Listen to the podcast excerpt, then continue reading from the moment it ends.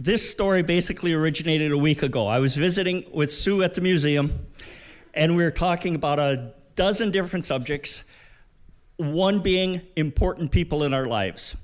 Sue mentioned coming to Alaska at the suggestion of a friend, and I thought back, geez, my high school biology teacher, a college professor, a game warden that I knew, all incredibly influential on my life.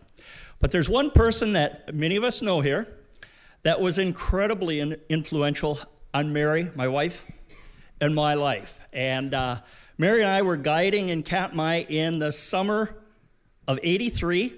Uh, we had two, two groups of clients, roughly seven in each party. There were lawyers, doctors, stockbrokers, advertising agents, and a shipping clerk, a young kid from New Jersey. And at the end of a week, Mary and I said, That kid, I wonder if he'd be interested in coming to Alaska next summer when we hope to have some property and hope to be building a cabin. So that next morning at, at, the, uh, at breakfast, we asked him, what, what are your goals in life? Any idea you might be interested in coming back to Alaska? And he said, Well, I had two goals in life. One was to float to Colorado, one was to come to Alaska. I'm going back to New Jersey, and I'm a shipping clerk for the rest of my life. And we said, Well, what would you think of coming to Alaska? I'd love it. So that next spring, he came up. We met him in Anchorage, brought him up to our cabin.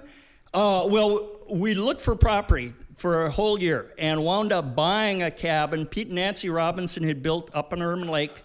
Um, the cabin had numerous problems. It was too short. I would always hit my head. I'd hit my head on the beams.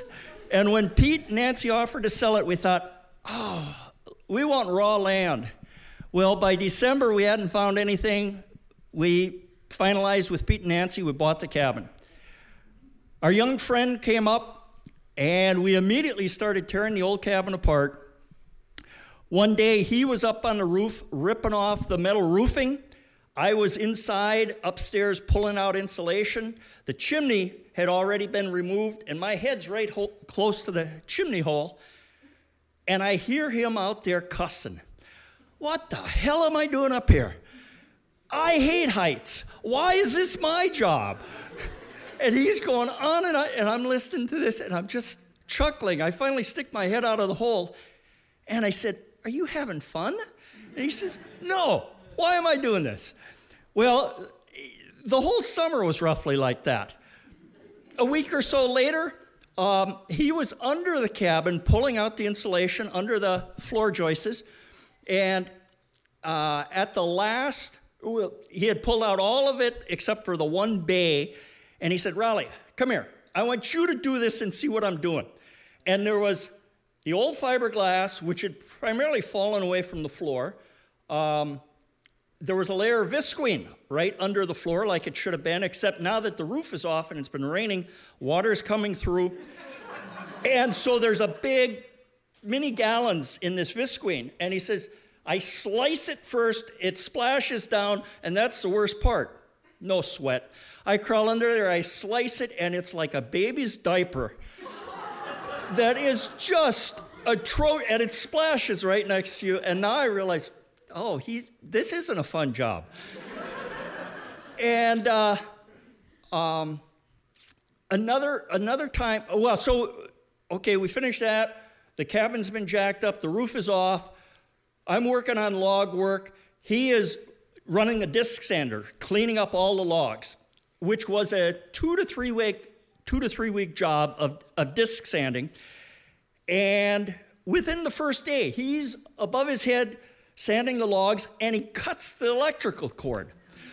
I was a little unhappy and I said, Do you realize the closest hardware store is 100 miles from here? And he said, Hey, I told you I wasn't a carpenter. I'm not genetically programmed for this. Matter of fact, when I was young, I remember when my dad cut a sheet of plywood in the kitchen and cut the kitchen table in half. well, the whole summer was like that. And prior to the summer, um, prior to the summer, Mary and I figured by early, early September we'll be done. So he planned to go back to New Jersey, be a shipping clerk for the rest of his life, had the job waiting for him. Well, by the 1st of September, we hadn't even put the walls up on the second floor yet. So he, so he called his boss. I got to stay maybe a month longer. Well, by the 1st of October, he called his boss again. I got to stay probably another month.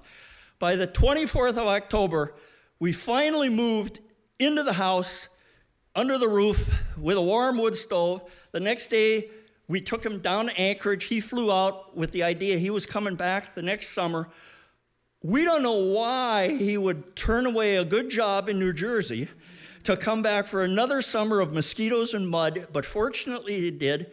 And um, fortunately, many of us know him. He, has been a good friend, and uh, it was a great experience building that cabin. Thank you.